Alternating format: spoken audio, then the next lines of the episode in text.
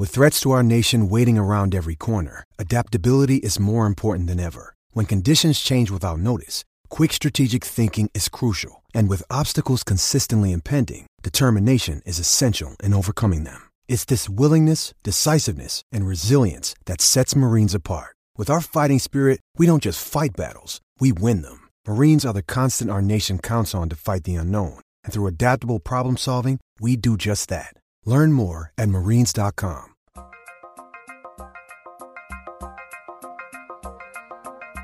It's Light the Tower, your daily look around the world of sports, with Hall of Fame broadcaster and voice of the Texas Longhorns, Craig Way. Say goodnight to this one! And Horns 24/7 insider, Jeff Howe.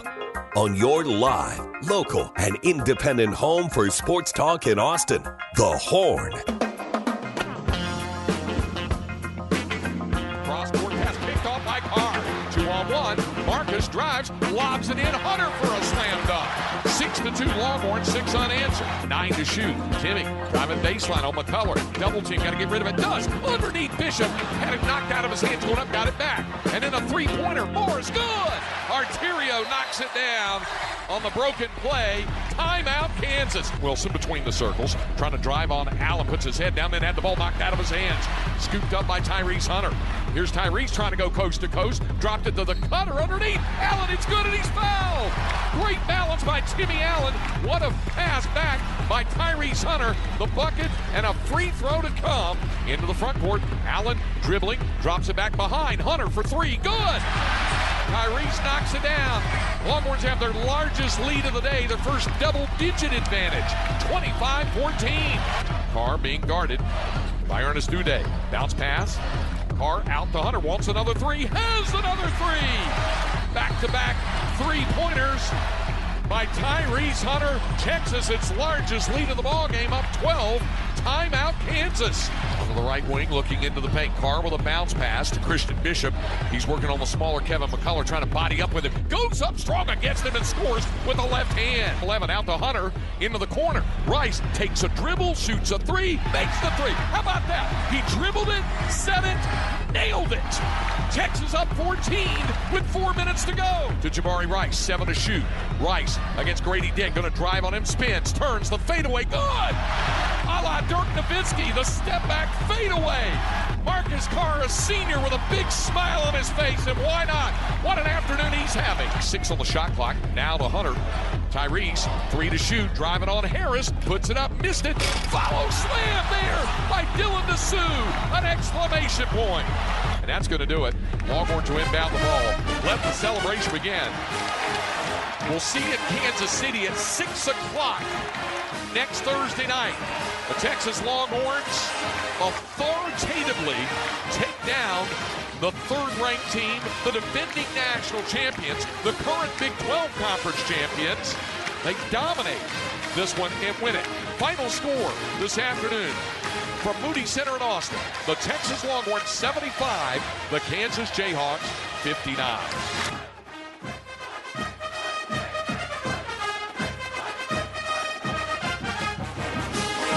Well, and with that, an emphatic end to the regular season for the Longhorn men's basketball team, finishing as the number 2 overall seed in the Big 12 conference tournament. They finished in sole possession of second place in the Big 12 conference standings, and the Longhorns now get ready for the Big 12 conference tournament begins on Wednesday. Longhorns won't play until Thursday since they're not in the play-in contest of Wednesday night in Kansas City. Good morning, everybody, and welcome to Light the Tower on the Horn, 104.9, 101.9, AM 1260. We're live, local, and digital on the Horn app and at hornfm.com. My name is Craig Way. Jeff Howe is down on campus with the first Longhorn football spring practice underway this morning, and then Steve Sarkisian doing media availability. Jeff will join us a little bit later on in the program. Cameron Parker, our regular producer, is attending to some other station business that he's working on right now, so we're pleased to have Happy Jack Farrell with us today. How you doing, Jack? I'm doing well, Craig. How are you? Good, good. You know, you're kind of a, not to have any pun or play on words, jack of all trades. You do a lot of different things for us here. And so I'm just wondering how it works for you when you step into one role like this, and then you're going to be like the engineer on site for our final seasonal edition of Longhorn Weekly with Vic Schaefer, special basketball edition, this evening at 6:30, which, by the way, will be heard on 105.3 The Bat. So you do that, and then what? The promotions and other people at the station have a variety of other duties for you as well, don't they?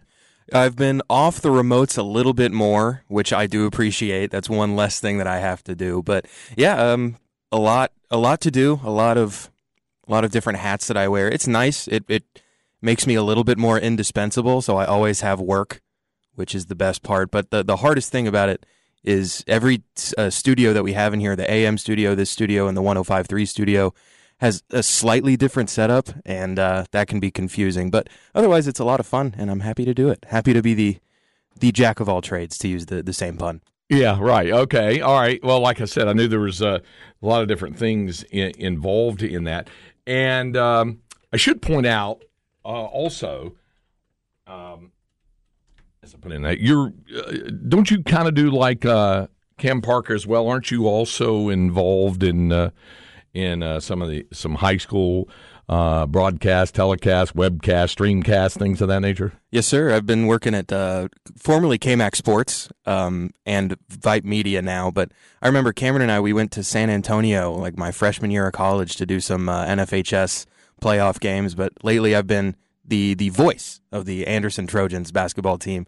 So that's been my gig for the last 3-4 seasons. And they had a nice run. I mean, pulled a surprise, got in the playoffs. They started, I think, 1-5 in district, and then ended 9-8. Had that play-in game against Dripping Springs over here at Westlake to get in, and then they ran into that Stony Point juggernaut, which isn't slowing down for too many people. True, absolutely. Okay.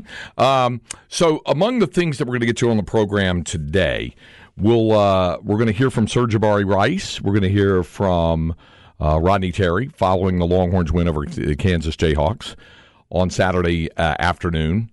And we'll kind of set it up for you, the Big 12 Conference tournaments, both for the men and the women. Obviously, massive shout-out and congratulations to Vic Schaefer and the Texas women's basketball team. It's the first Big 12 Conference title in the regular season, won by the Longhorns, in 19 years. Last time it happened was 2004. That's when Jody Conrad had the back-to-back Big 12 women's regular season champions. In 2003, they were outright Big 12 champs and won the conference tournament. In 2004, they shared the title with Kansas State. They were the number one seed, but then lost in the Big 12 tournament championship game to Oklahoma. Oklahoma was the 6th seed that year, and it was the first time on either the men's or women's side that a team won 4 games on 4 consecutive days to win the conference tournament. That still has not happened on the men's side. They've never had a team go through and pull what Syracuse and UConn did in the past in the Big East, winning 5 straight games. That's happened before, but it has not happened in the Big 12 conference tournament. Speaking of which, it was a really good run for Texas State. The Bobcats in the Sun Belt tournament, they won 3 games to get to the semifinals and then lost a tough one to the number 2 seed Louisiana last night. Had they won, they would have won 4 straight to get to the conference tournament final tonight, but they didn't. They got knocked out in the semifinal by Louisiana, so their season has concluded. The Texas State women are in the conference tournament final. They were the number 2 seed, co-champs of the regular season with James Madison, and both of them won a couple of games to get to the final. And so they play this afternoon at 1 o'clock to get, as the old saying goes, to get the ticket punched to the big dance. So Texas State has an opportunity to get there on the women's side. But the Texas women, the Longhorn women, have won the regular season. They are the number 1 seed. They shared the regular season title with Oklahoma. Both teams wound up 14-4. In conference play, but Texas, of course, swept OU during the course of the regular season, and so that's why the Longhorns draw the number 1 seed. They will not see action until Friday afternoon at 1:30, and that'll be at historic Municipal Auditorium in Kansas City. The men play, both teams play downtown. The men are in the Power and Light District, just down the street from the main heart of downtown where Municipal Auditorium is. And the men are playing in at the T-Mobile Center, and that'll be Thursday, and Texas will play Thursday evening at 6 o'clock. They will play the winner of the Wednesday night game between Oklahoma and Oklahoma State. So a little bit of bedlam there to decide who will draw the Longhorns in the quarterfinal round. But we'll run down all the bracketing and the stuff for that, and we've got bracketology to get to. So, yeah, there's some bracketological prognostications that we have to sift through as well, not only from Joe Lenardi at ESPN, but also Jerry Palm from CBS Sports. So we've got that to sort through as well, and on the national scene as well, some of that. Longhorn baseball, Texas drops 2 out of 3 over the weekend at Cal State Fullerton. And that's one of those weekends that I'm sure David Pierce and the staff look back at that and see how close they were, where it could have been a sweep of all three. Certainly win 2 out of 3, but ended up losing 2 out of 3. They had a 5-1 lead on Friday night and had several things kind of go off the rails for them. Some of it was bullpen related, but not all of it. There was a fly ball that Porter Brown, had he been able to reach, would have ended the inning with Texas, I think, still up 5-3 at the time, and it had been damp and slick, and his feet went right out from under on the grass, and the ball went over his head, and so 2 runs scored on that. And Fullerton got a great bullpen effort, and they won that one. Texas came back and won Saturday's game 4-2, and then yesterday, Texas spotted Fullerton a 3-0 lead, came back, had a big home run by Jack O'Dowd in the 9th inning to tie the score, and had a chance to go ahead, couldn't do it. And then in the 10th, took the lead, could not hold it. And then in the 11th, Fullerton found a way to win in the 11th inning there. So tough losses there for them. So they wind up dropping 2 of 3 there. They're back at home to begin a 14-game homestand. Nothing like being able to sleep in your own bed and all that sort of stuff. So that's what they're going to be doing over the next fortnight. 14 games at home. It's really spread out over two calendar weeks. And it will start with Sam Houston tomorrow night, and then they have Mercer on Wednesday night. Then following a day off, Manhattan comes to town for a weekend. Do you know the mascot of Manhattan College in New York there, Jack? Is it any alliteration? Is it a It is not. Okay, it's not an alliterative name. I'm not going to get it. It's the Jaspers. What is that? Is it like a tree? No. It goes back to the 1800s. It's like a dude. You know, it's kind of like a... Like the Mets? Yeah, kind of like that, you know. The Mets, of course, being short for Metropolitans, but the Jaspers, you know, like their logo had like a top hat and, you know, and I think tails and stuff like that. So anyway, it's the Jaspers. They play this weekend. So they've got an extended homestand going on. Texas softball's on a roll. They've won 9 in a row. They continue play this week as well. So there's a lot to get to here on the program. And as well, as always, we certainly invite your thoughts, your questions, your comments on the Specs text line at 337-3776. That's 512-337-3776. I was asked, do you ever get a chance to go to the college basketball experience down there in Kansas City, or is your schedule too tight? Also, your favorite Kansas City barbecue joint. It's almost like asking somebody their favorite child.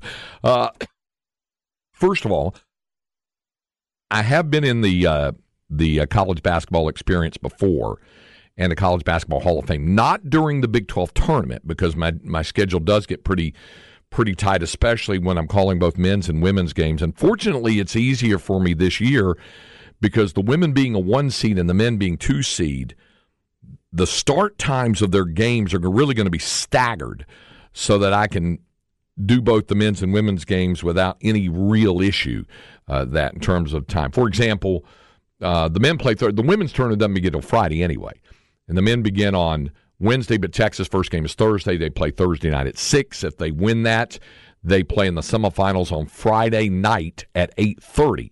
The women begin Friday afternoon at 1:30, and if they win, they go to the semifinals. They would play at noon on Saturday. The men, if they reached the championship, would tip off at 5, so there's plenty of time there. And then, of course, if the women make the final, that is at 1 o'clock on Sunday. So there's enough downtime space there. I've been to the college basketball experience and the College Basketball Hall of Fame. Now, I should point this out. I'm glad you brought this up.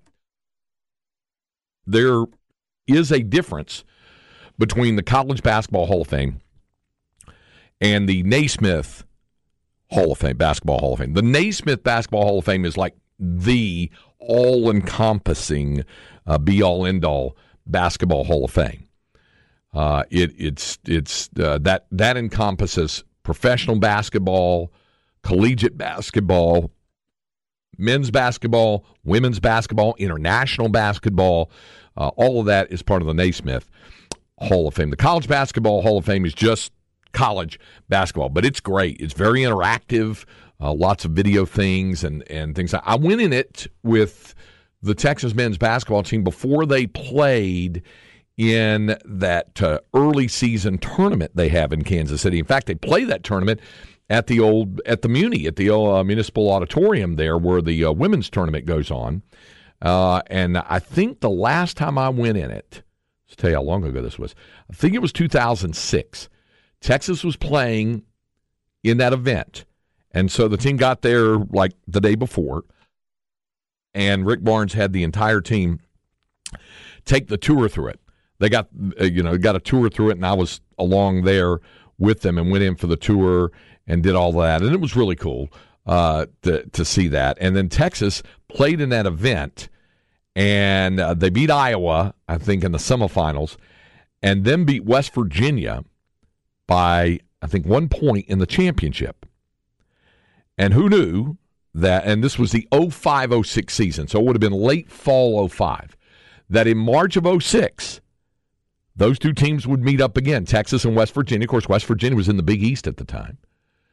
And that would be the famous game where Kevin Pitsnoggle hits the shot for West Virginia. The Longhorns race down the floor. A.J. Abrams gets a great pass to Kenton Paulino, who buries the three at the buzzer, and the Longhorns win the game to go to the Elite Eight. They will wind up losing in overtime to LSU in the Elite Eight. But memorable moment there for Longhorn basketball as they won that one in the Sweet 16. You were probably too young to remember much of any of that. I got started in Texas sports pretty early. Did you? My first game was in 2003 when I was 3. Okay. Chance Mock was the quarterback. Yeah. But I remember going to the Irwin Center. Okay. P.J. Tucker was my favorite player. Yeah. So I definitely remember McNeil Legend, A.J. Abrams, and absolutely all those teams. Yeah, good point. But that was the time I went into the CBE, and somebody said, didn't LaMarcus Aldridge get a block shot at the end to win that game against West Virginia and Kansas City? He did. LaMarcus had a huge block in that. I think the final was like 71 to 70. Victor on the Specs text line said, I've been meaning to ask you guys, I know you had some issues with your opening song, Eminence Front by the Who. How y'all able to overcome? I don't know of any issues. So I'm glad y'all are able to still use it. There was some question. Yeah, I remember now what you're talking about, Victor. There was a thing that a company that had to do with licensing and trademarking and stuff. That was several months ago though, but they got it all worked out. So that's why it worked out. Ended up working out okay. So that's good. Ice Cream Man mentioned that this was the LSU team that had, Big Baby, Glenn Davis was on it. You know, in that Elite Eight game, that regional final game, and that was in the Georgia Dome in Atlanta, the thing about that game is in 06 is that Glenn, I mean, he had a good game. I mean, Glenn Davis had a big baby. He had a big game, but not as much as Tyrus Thomas did. Thomas had a monster game, and the Longhorns really struggled with him. And but it did go overtime, and LSU won that contest in overtime to go to the Final Four. Someone said, all that talking, do you have a regimen to keep your voice in place? And if you start feeling a little irritation in the throat, what kind of remedies do you do? And probably referring to the fact that this past weekend – I mean, even if you go back a week, there was a Sunday baseball game against Indiana. There was a Monday women's basketball game against Baylor. There was a Tuesday baseball game against LSU. There was a Wednesday men's basketball game in Fort Worth at TCU. There was Longhorn Weekly on Thursday night with Rodney Terry. I flew to California and did the baseball game Friday night at Cal State Fullerton, zipped back to the airport to catch a red-eye back. And by the way, that turned out to be an adventure. The traffic, we know L.A. traffic is what it is on the freeways. Even Friday night at 10 o'clock local time at night can be a little bit difficult. But after I dropped off the rental car and got in the shuttle bus, we were stuck in gridlock 2 blocks from the airport. And then in the airport area itself, I finally got off the bus and basically jogged several blocks to the terminal with a backpack on to get there in time. So I had a red-eye flight Friday night. I landed Saturday morning, went back to the house and showered and changed, and went to Moody Center and did the men's basketball game against Kansas. When that was over, I zipped out in the truck and raced down I-35 to San Antonio and did the UIL Girls 6A State Championship Saturday night, the telecast for NFHS, and congratulations to San Antonio Clark, or Northside Clark, winning its first ever state title, beat two-time defending state champion DeSoto in the process. So that was Saturday night. Yesterday was a historic day. Yesterday was the first true day off where I did not have a game or a show to do or travel to or from a game or something. It's the first time I've had a true, completely full off day in 3 months. So it was nice. What's the most games you've ever called in a day? I did a basketball tournament where I had 3 basketball games, and then I had to go be a sideline reporter for Vandergrift. But I imagine that's like impressive. The state football tournament, those days that you do, I imagine you've done, I've done 4 or 5 games in a day. The most I could get done because of the clock. Yeah, the timing of it. Yeah, the most I've ever done 4 football games in one day. That is brutal. That was 4, and 3 has been more commonplace. But anyway, to the texter's question, it's mainly. Mainly a lot of preventative maintenance, really, in season, so to speak, once I start with football. I try not to have much in the way of the caffeinated, carbonated sodas because the caffeine can, kind of constrict your vocal cords. Same thing with coffee. You try to limit the amount of caffeine intake on that. I quite often do not succeed with that, but I try to do that. And I think people have different styles of broadcasting. They do different things, and I think that it's certainly possible to get excited, be excited for the team you're broadcasting for, to be able to transmit the excitement of the moment without blowing a gasket, without completely, blowing out the vocal cords and stuff like that. So there's some practice over years, I guess, that comes in. And then the other thing is just try to get rest. And there's times when rest is at a premium, like Friday night. I have learned to sleep on planes, but never for long term. That was a red-eye overnight flight. And I did fall asleep probably 3, maybe 4 times during the course of a 3-hour-plus flight. You sleep for about 20, 30 minutes and then wake up. And we've all been there, where you doze off and you sleep. And you might even drop into a pretty deep sleep, but then you wake up and you do that. So you just try to grab sleep as you can during those busy times. And then when it's not as busy, try to make it up. Like yesterday, I hadn't done this, and I give credit to my wonderful wife, Linda, who knew how tired I was by the time I got home late Saturday night. It was about 1 o'clock Sunday morning when I got back from San Antonio. And when I got into bed, I knew I would not be long for this world in terms of being awake. I knew I was going to fall asleep. And she knew it as well. And I was out probably within a few minutes. I think I woke up 2 times. I think I woke up twice, but relatively quickly back to sleep, and I woke up at 11 a.m. Never sleep that late. I was like, is it really that? But I felt a lot better, so it's not too bad. It's all right. So anyway, it's kind of a long answer there, as many of mine are. with regard to regimen on things of that. So somebody said we need to do a documentary of a week in a life. Now, I think it might get a little bit boring there. And to Jeff, yes, I did get rest since I'm going home after hearing your schedule, and I take a nap. Victor said, I got to call one of the boys' regional finals at Burger Center this weekend. Abbott lost to McMullen County. That's 1A. Of course, the Cowboys are on the state. The interesting thing about Abbott, they had five cousins playing for them, all the same last name.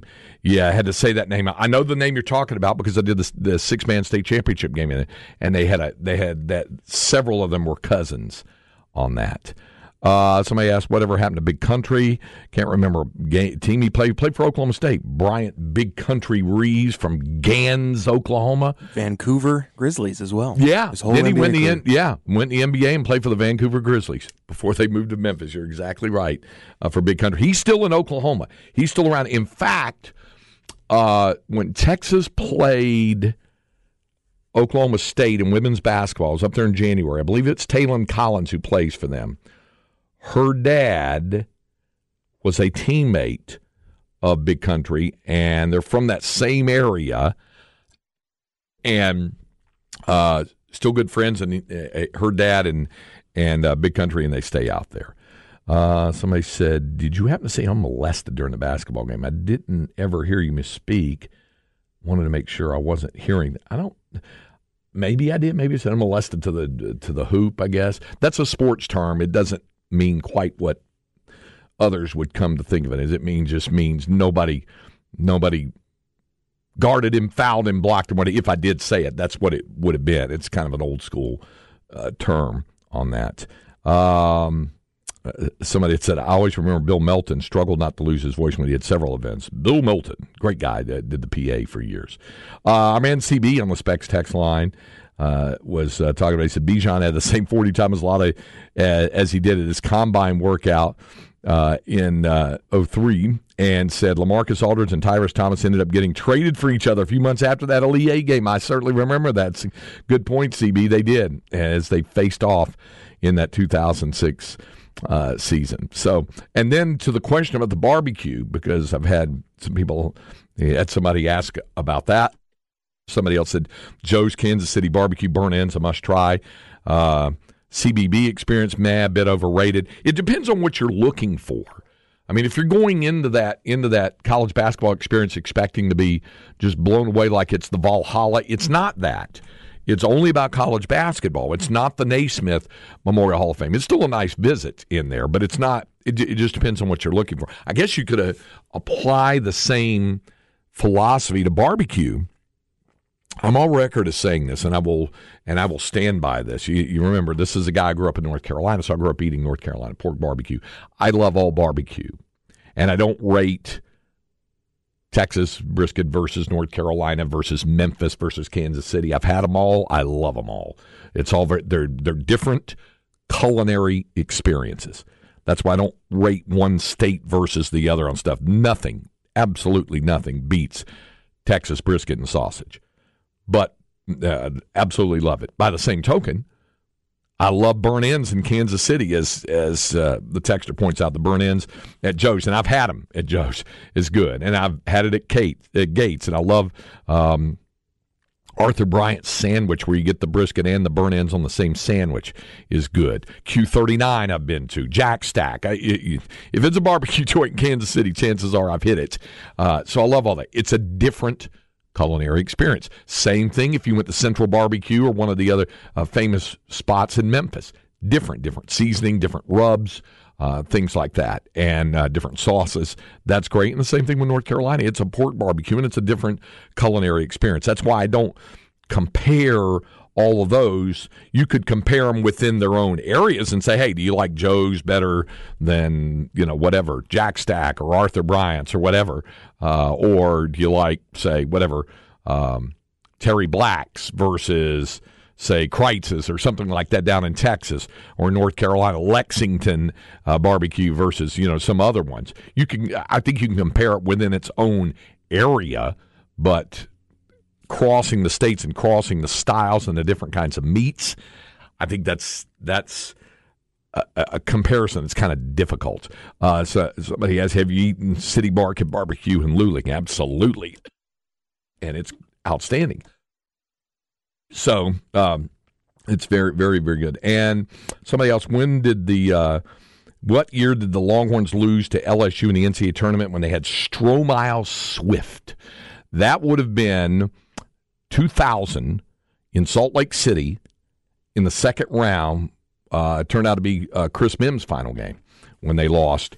Their Texas had beaten Indiana State in the first round. And as soon as that first round game was over, speaking of travel, I got to the airport and I flew from Salt Lake to Newark and had the women's first round game, heartbreaking loss. That was the year Edwina Brown won the college basketball, the Wade Trophy, as being the best women's player in all of college basketball.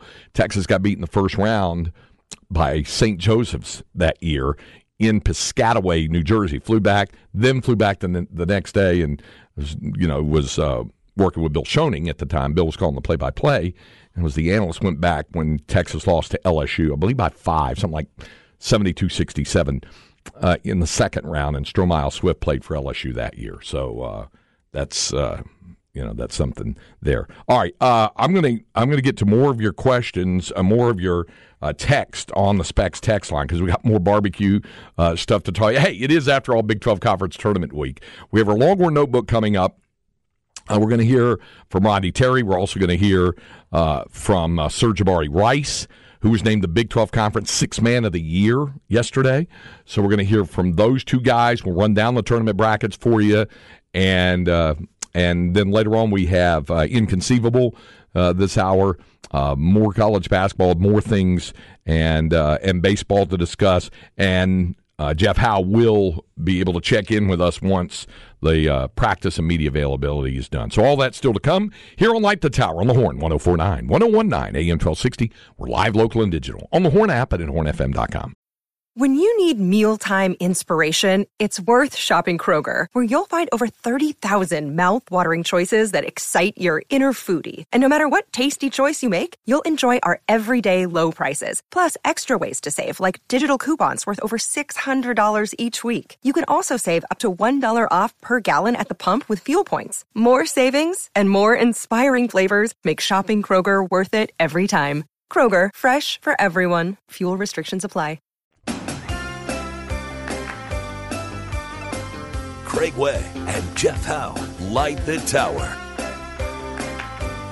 And we'll be checking in with Jeff a little later on this morning following the Sark media availability, following the first spring football practice of this brand new 2023 calendar year. So we'll get the review on that coming up. Speaking of Longhorns, it now brings us to our Longhorn Notebook. Jeff Howe's Longhorn Notebook. Or Longhorn Notebook in Jeff Howe's absentia. It is brought to you by Erin Bowersock, your home loan expert, your Longhorn lender. Be sure to check her out on the web at bowersockteam.com. See if she can do for you what she did for Linda and me, and that was to help get that home loan approval turned around in a snap. She is, after all, the person who can make that 10-day home loan approval guarantee a reality. Again, it's Bowersock.com. Team.com, Bowersock, Bowersockteam.com.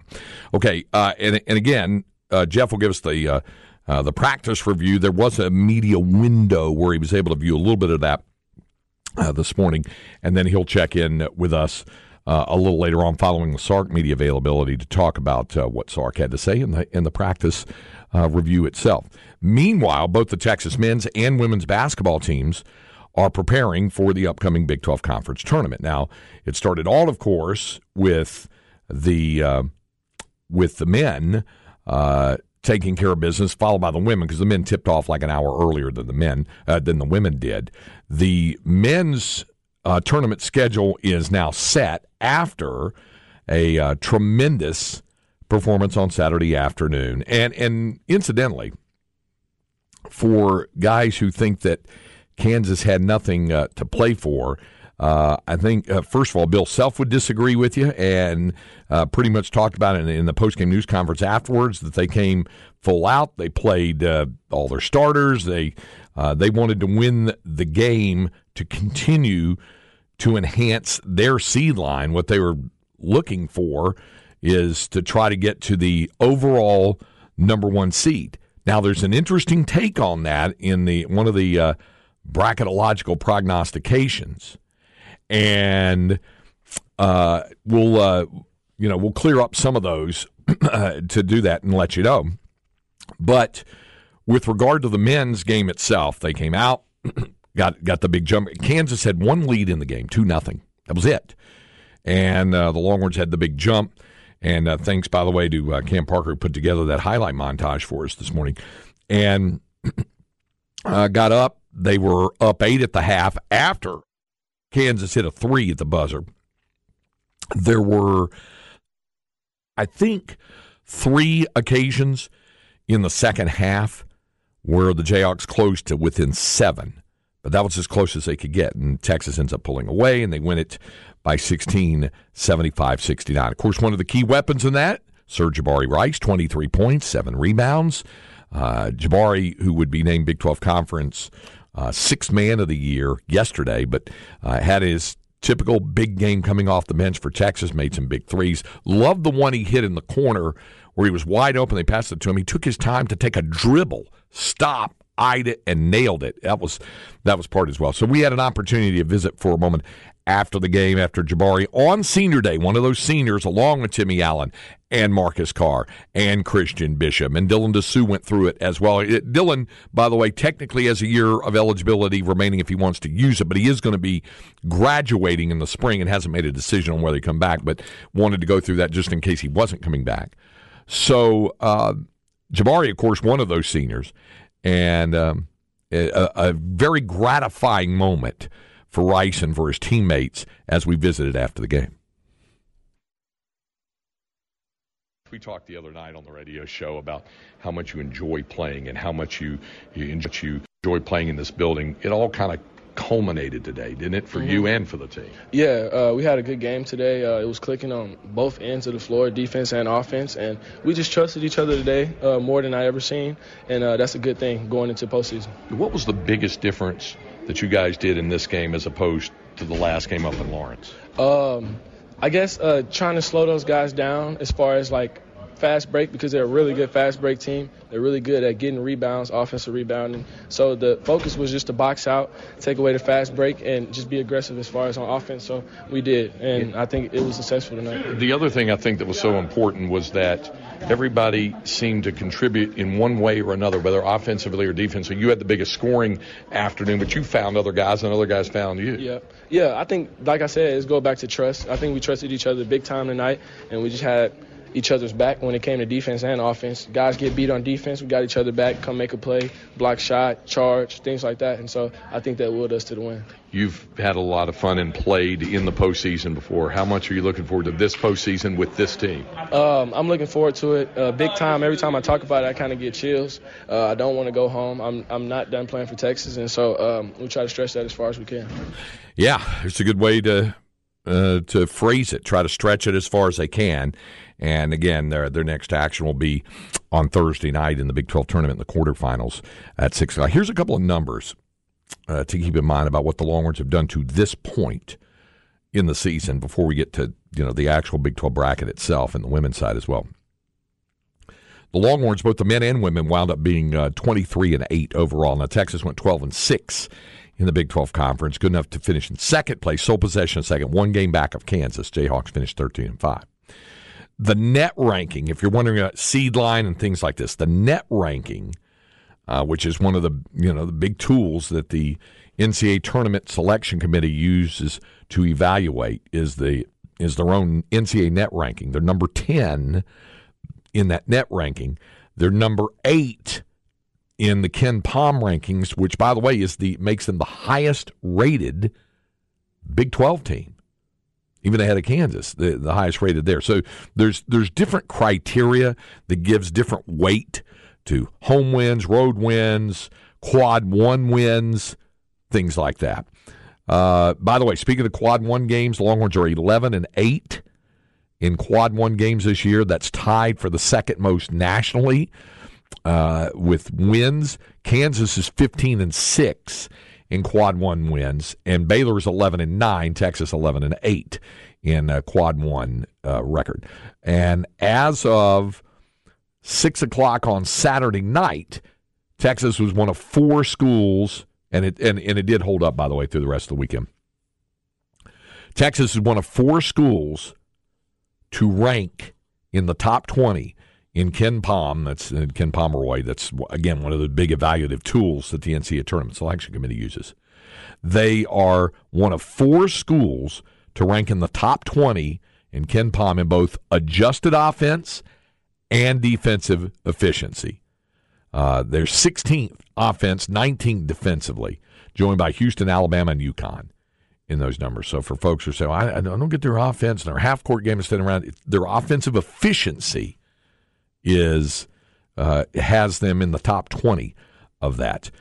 And the 23 regular season victories, the most regular season wins by Texas in 12 years, the 2010-2011 season when they went 25-6. And since the Big 12 moved to an 18-game round-robin schedule that started in the 2011-2012 season, the Longhorns have reached the 12-win mark for the first time in league play, 12-6. They're also 5-3 against AP opponents ranked in the top 11 of the country. It wins over number 2 Gonzaga, number 3 Kansas, number 7 Creighton, number 11 Baylor, number 7 K-State. They're 7-6 against AP top 25 foes. The 7 wins against AP-ranked teams are tied for the second most in program history. They went 8-5 against AP top 25 teams in 2003-04. They went 7-4 in the 2005-06 season that we were talking about when they went to the Elite Eight, and 7-6 in 2021. 13 of the Longhorns' 23 wins have been by at least 10 points, and they posted a scoring margin this year of 10.2. In other words, outscoring their opponents nearly 79-69 on that in terms of outscoring the margin. Rodney Terry, in case you're wondering, 16-7 since taking over the program back in December, including 5 wins against AP top 25 opponents. And the Longhorns are 7-1 under Rodney Terry in games decided by 5 points or less, or in overtime. And as we know, they had a great year in the Moody Center, averaged 10,965. The capacity is 10,763, but if you counted the standees, the students in the standing room only in the upper corral, way up there in the rafters, those standing room tickets were also counted in, so they averaged 10,965 fans this year. They went 16-1 in the 17 games, 6-0 against AP top 25 opponents in games at Moody Center, including 3-0 against top 10 opponents by beating Gonzaga, Kansas, and Creighton. So there it is. There's some other notes about Texas as they get ready to head into the postseason. Now, for the Big 12 Conference Tournament, as I mentioned, the Longhorns will play on Thursday, and they'll play Thursday evening at 6 o'clock, and that will be against the winner of basically what will be Bedlam.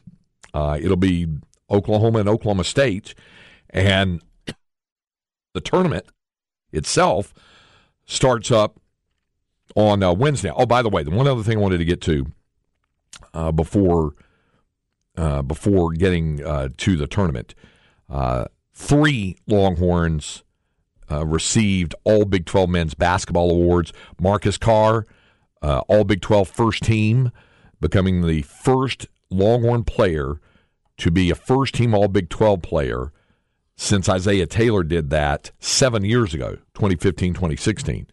Sir Jabari Rice, the 6-man award, he joined Kai Jones, who did it 2 years ago as the only Texas players to claim the honor. Rice was also, by the way, named to third-team All-Big 12 and the 5-person Big 12 All-Newcomer team. Timmy Allen selected honorable mention, and as I mentioned, Marcus Carr, number one, or at least first-team All-Big 12. The Big 12 Conference Player of the Year, you might have imagined, was Jalen Wilson, and the Coach of the Year, Jerome Tang of Kansas State. I know some folks thought Rodney Terry should have gotten the award, certainly deserving of it, but I think Jerome Tang and Rodney would tell you this as well, certainly deserving as well what he did, because that team was picked, I think, to finish ninth in the league in the preseason poll. And actually, looking at one of them here, it says they were picked last. And, of course, it was his first head coaching job. They went 11-7 in the league. They're 23-8 his first season. That 23-8 record, the best by any first-year head coach in NCAA Division I and the second best in Kansas State history. So he did a heck of a job, and it was impressive to see what they did. And the rest of the All Big 12 awards on the first team, for that first team All Big 12, Adam Flagler of Baylor, Jalen Wilson of Kansas, Keyontae Johnson of Kansas State, Markquis Nowell of Kansas State, and Marcus Carr, with Jalen Wilson being named Player of the Year. Second team, Keyonte George of Baylor, Gabe Kalscheur of Iowa State, Grady Dick of Kansas, Damian Ball, TCU, and Mike Miles Jr., TCU. And on the third team, L.J. Cryer of Baylor, Kevin McCullar of Kansas, Caleb Boone of Oklahoma State, Eric Stevenson of West Virginia, and Sir Jabari Rice of Texas. Honorable mention, Jaren Holmes of Iowa State, Oshuni from Iowa State, K.J. Adams, who, by the way, was named the most improved player of the year in the Big 12, the Westlake product, K.J. Adams of Kansas, Dajuan Harris of Kansas, Jalen Hill of Oklahoma, Grant Sherfield of Oklahoma, Emmanuel Miller of TCU, Timmy Allen of Texas, Davion Harmon of Texas Tech, and Kevin O'Banner of Texas Tech, also named honorable mention, All Big 12. All Big 12 defensive team, Gabe Kalscheur of Iowa State, Dajuan Harris of Kansas, Kevin McCullar of Kansas, Markquis Nowell of K-State, and Musa Cisse of Oklahoma State. The all-newcomer team, Keyonte George of Baylor, Jaren Holmes of Iowa State, Grady Dick of Kansas, Keyontae Johnson of Kansas State, and Sir Jabari Rice of Texas. And the all-freshman team, Keyonte George of Baylor, Taman Lipsey of Iowa State, Grady Dick of Kansas, also Milos Uzan of Oklahoma, and Pop Isaacs of Texas Tech. So that's where that is. Now, the Big 12 Conference Tournament, it begins with West Virginia against Texas Tech at 6 o'clock on Wednesday night, and that's in that 8-9 play-in game. So that's the first game. And then Oklahoma State and Oklahoma. Oklahoma State, the 7 seed. Oklahoma, the 10 seed.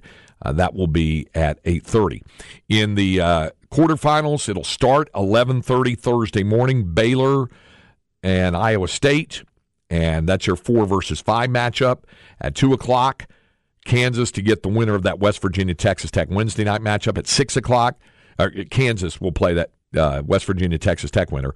6 o'clock Thursday night, Texas, the 2 seed, against the Oklahoma-Oklahoma State contest. And then at 8:30, it's Kansas State and TCU. Semifinals will be at 6 and 8:30 on Friday, and the championship game will be at 5 o'clock on Saturday afternoon. So that's on the men's side.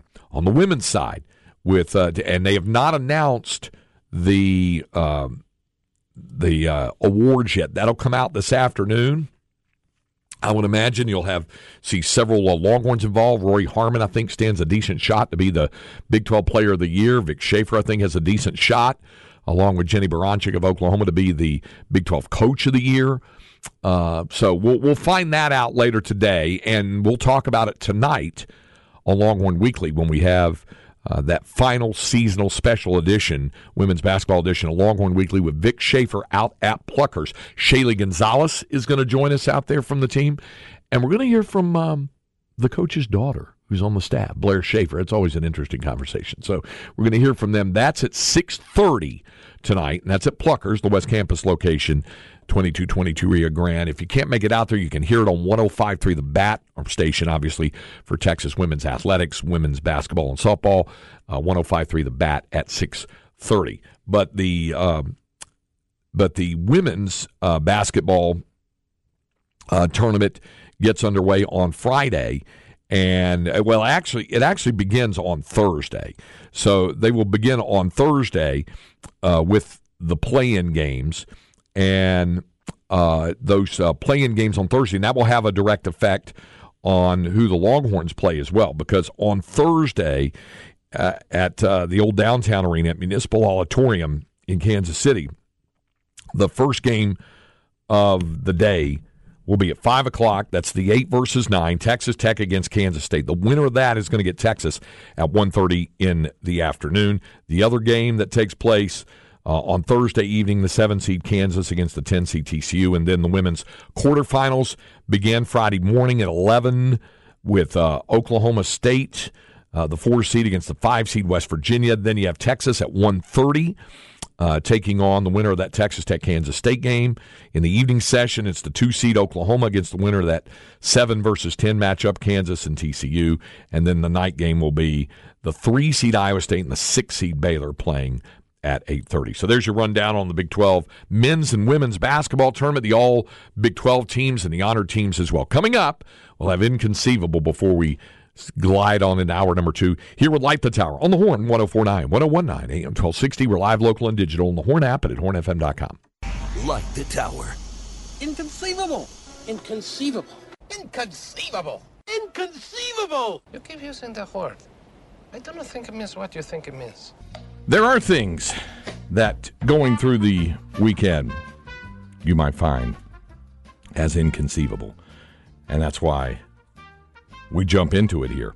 There's a couple of things to let you know. First of all, if you're a fan of the Royals, and I don't mean the Kansas City Royals, I'm talking about the royal family of England, they're getting ready for the coronation, as you know, of King Charles III. So a couple of items have come out of it. A, the king did invite Prince Harry and Meghan to the wedding. No word as if they're coming out. But if you saw, well, first of all, if you saw it live, I salute you because you're getting up there in age. But even if you've just seen the old film of it or through television or whatever, the coronation of Queen Elizabeth back in 1952, you saw her, you know, the long stately procession and all that, and then she winds up in this chair. Well, the chair isn't used beyond that. They're going to use it again. It needs a little work. It's known as the coronation chair. And the reason why it needs a little work, the chair is over 700 years old. It's been used as the centerpiece of English coronations for centuries, including those of Henry VIII, Charles I, Queen Victoria, and the late Queen Elizabeth II. Of course, Westminster Abbey is where the ceremony will take place. It describes the chair as one of the most precious and famous pieces of furniture in the world and says it's in remarkable condition given its age. Nevertheless, it has still to undergo some conservation work ahead of the ceremony to crown the king and also the queen consort. It's an oak chair believed to have been crafted in about the year 1300, according to a statement from the Abbey, which has hosted the coronations of 39 monarchs since 1066. It was commissioned by Edward I to house the Stone of Scone. That sounds like something you'd get at Starbucks. I'll have a hazelnut latte grande and a Stone of Scone. But it's also known as the Stone of Destiny, which he captured in 1296 along with the Scottish crown and the scepter. The stone had been used as a seat in the coronation of Scottish kings for centuries. It's now kept in Scotland but reunited with the chair for British coronation. So they're working it together to get that chair ready for the Royal Coronation Day on May 6th on that. Okay. Jack, are you a fan of Girl Scout cookies? Oh, yeah. Really? I think that's a travesty that is a seasonal item. Yeah, you think it should be more than just February, end of March? Buy them all year round. They could make money. If you think that's a travesty, where do you hear this? They had a new flavor this year. Did you try the new flavor, the one that's called the Raspberry Rally? I did not. It's a chocolate-covered cookie, and it's raspberry, crunchy filling in it. It was incredibly popular. It's kind of a raspberry-flavored version of the Thin Mint, okay? So it was always supposed to be a limited edition item. Well, the cookie sold out, the box is sold out in a few hours. So now there are a lot of people that are really, really wanting it. So they've gone to eBay where they can find it, a box of them, for $30 in an email addressed to a New York chapter of the Girl Scouts. Local leaders said that, quote, the Raspberry Rally cookie sold out in less than a day, proved to be more popular than anticipated, and the Girl Scouts said they were disappointed to find that the products are now available through other vendors. When cookies are purchased through a third-party seller, Girl Scout troops are deprived of proceeds that fund critical programming throughout the year. Plus, unauthorized sales can erode the Girl Scout good cookie name. So if you really want them that bad, you can find them all on eBay, but it's going to cost you a little bit. Another thing, how are you with chocolate? Chocolate candy. Do you like chocolate? I'll take chocolate. Okay. You ever eat a Toblerone? You know, the big, long candy bar, the big, Swiss one? The big triangle? I have not. Yeah, that one. They may have to undergo a change because on their package, if you look at it, it has like this Swiss Alp peak there because it's Swiss, but they're being ordered to drop the image of the Matterhorn because the parent company, Mondelez, is moving some of the Toblerone production to, wait for it, Slovakia. Well, Switzerland has laws regulating the use of national symbols and products claiming to be Swiss made. And 6 years after that disastrous modification to the shape of their candy bars, Toblerone set to make yet another change. This time they're looking to drop the iconic image of the Matterhorn because it doesn't meet, according to the government, Switzerland's legal definition of Swissness, according to Aargauer Zeitung, a Swiss media outlet that first reported the news on Friday. So Swissness, it's protecting Swissness, and it came into force, which requires any food item marketing itself as being made in Switzerland to source 80% of its raw ingredients from the country, and apparently that's not going to be the case there. So, Toblerone won't have the Matterhorn on the package. Finally, we've had another example of somebody trying to take an animal through a carry-on bag at a TSA in the airport. Norfolk, Virginia, TSA security checkpoints. They run a bag through, and they said, that's an animal in there. It looks like a cat. And it was a live cat. The TSA tweeted out that just when you thought it was safe to bring your pet cat on a trip, a traveler left their pet cat in the travel bag. Attention pet owners, please do not send your pet through the x-ray unit. Catastrophic mistake. Said it was a bad deal. They said it was a case where passengers traveling with the pet, they knew the pet was in a carry-on bag because it was a pet travel container. It appears that the individual either did not know how to remove the pet from the travel case or forgot to do so. And then they have to go back to the start of the line again. So take the cat out, walk through TSA with the cat, then put the cat back in there. So they said they have to do that. Also, cats tend to be more skittish than dogs, and they might wriggle, scratch, bite, and jump down and try to run away. You don't need a cat running through the airport. That would not be good. All right, hour number two, Light the Tower. Jeff Howe joins us. Little recap of spring ball and Sark's first spring football media availability is next here on The Horn.